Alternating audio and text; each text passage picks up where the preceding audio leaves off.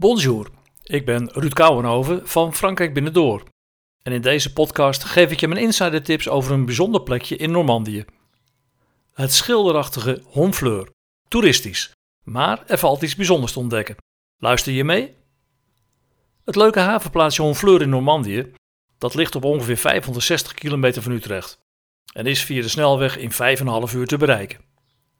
En als je ervoor kiest om binnendoor naar Honfleur te rijden, zul je er uiteraard wat langer over doen en trek er dan een dag vooruit.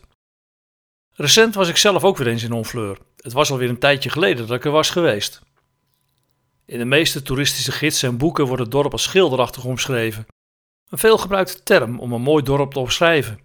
Maar vergis je niet, want als je in het hoogseizoen naar Honfleur gaat, is er niet veel schilderachtigs aan. Het is er druk en soms zelfs heel erg druk. Vergelijk het maar met Scheveningen op een zonnige zomerdag, maar toch is en blijft Honfleur leuk. Mijn tip is dan ook om Honfleur in het hoogseizoen te vermijden, maar dat wil niet zeggen dat je er niet naartoe zou moeten gaan. Integendeel zelfs, want als je in het voor- of na-seizoen gaat, is het in dit schattige havenplaatsje heerlijk toeven. Er zijn prima hotels, van eenvoudig tot luxe, waar je rustig een paar dagen kunt verblijven en ook gelijk de leuke omgeving kunt verkennen van de moderne badplaatsen in de buurt, zoals Deauville en Trouville. Maar die hebben wel iets van hun oude glorie verloren. Maar Honfleur is en blijft een wonderschoon plaatsje. En dat wordt vooral veroorzaakt door de mooie en oude panden die rond de oude haven in het dorp liggen. Het is dan ook raadzaam om bij het Office du Toerisme een plattegrond te halen met een aantal wandelingen. Het is dé manier om Honfleur te ontdekken. Honfleur heeft een rijke historie die tot in de 11e eeuw teruggaat.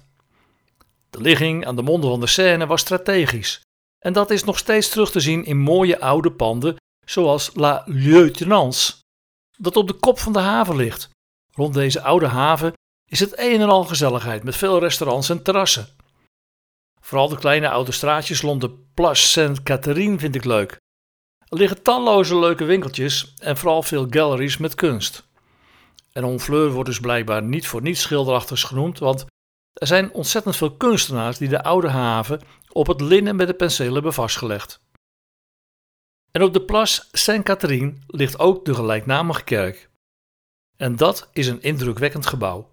En ik ben in Frankrijk nog niet veel kerken tegengekomen die zo bijzonder zijn als l'Église Sainte-Catherine. In de 15e eeuw werd deze kerk voornamelijk uit hout opgetrokken dat uit het bos van Toek kwam. Niet alleen de buitenkant is bijzonder, maar vooral ook de binnenkant met een schitterend half-rond plafond van hout. De kerk is te bezichtigen en dat moet je ook absoluut doen. Ik liep er eens op een avond langs toen ik op weg was naar een restaurant. En na zes uur is de kerk normaal gesproken gesloten, maar deze keer stond de deur open en klonk er orgelmuziek. Je bent toen naar binnen gegaan en werd getuige van een prachtig orgelconcert, terwijl er niemand anders in de kerk was. De bijaardier was aan het oefenen en vergeten de deur van de kerk te sluiten. Ik heb er een kwartier lang samen met Jan op een bank gezeten en kunnen genieten van een privéconcert voor ons tweetjes. Maar omdat ik gereserveerd had bij een restaurant naast de kerk, verliet ik samen met Jan stilletjes de Saint-Catherine met een indruk die ik nooit meer zal vergeten. En als je ooit in de gelegenheid bent om het orgelspel mee te maken, dan zou ik dat zeker doen.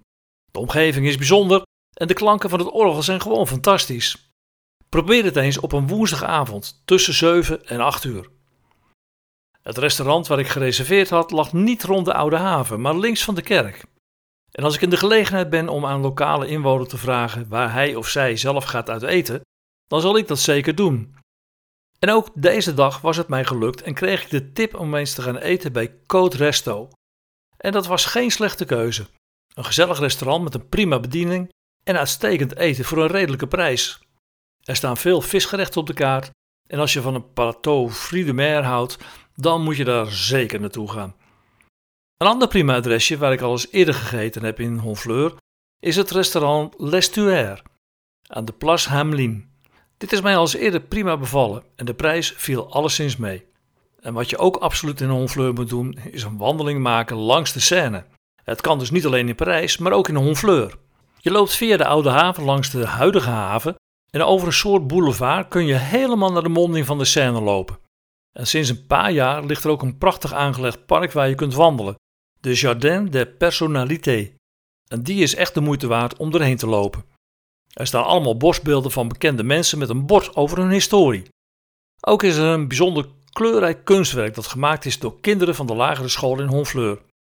Het is een prachtige plek om de andere kant van Honfleur te ontdekken. Honfleur is ook gewoon leuk, maar dan wel in het voor- en najaar. Qua hotel kun je het zo duur maken als je zelf wilt. Ik boekte een hotel via boeken.com en dat beviel me prima.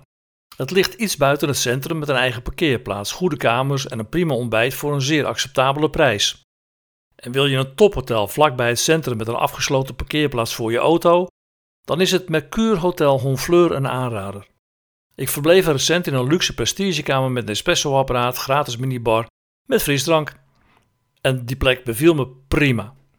Als je meer comfort en privacy wilt, dan is een appartement of vakantiehuis aan te raden. En alle informatie en de links naar restaurants, hotels en vakantiehuizen vind je in het bijbehorende blog bij deze podcast op frankrijkbinnendoor.nl slash honfleur-normandie. Oh ja, vond je deze podcast leuk?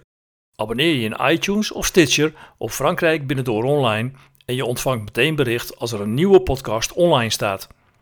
Je kunt natuurlijk ook altijd even kijken op frankrijkbinnendoor.nl slash podcasts. Tot mijn volgende podcast.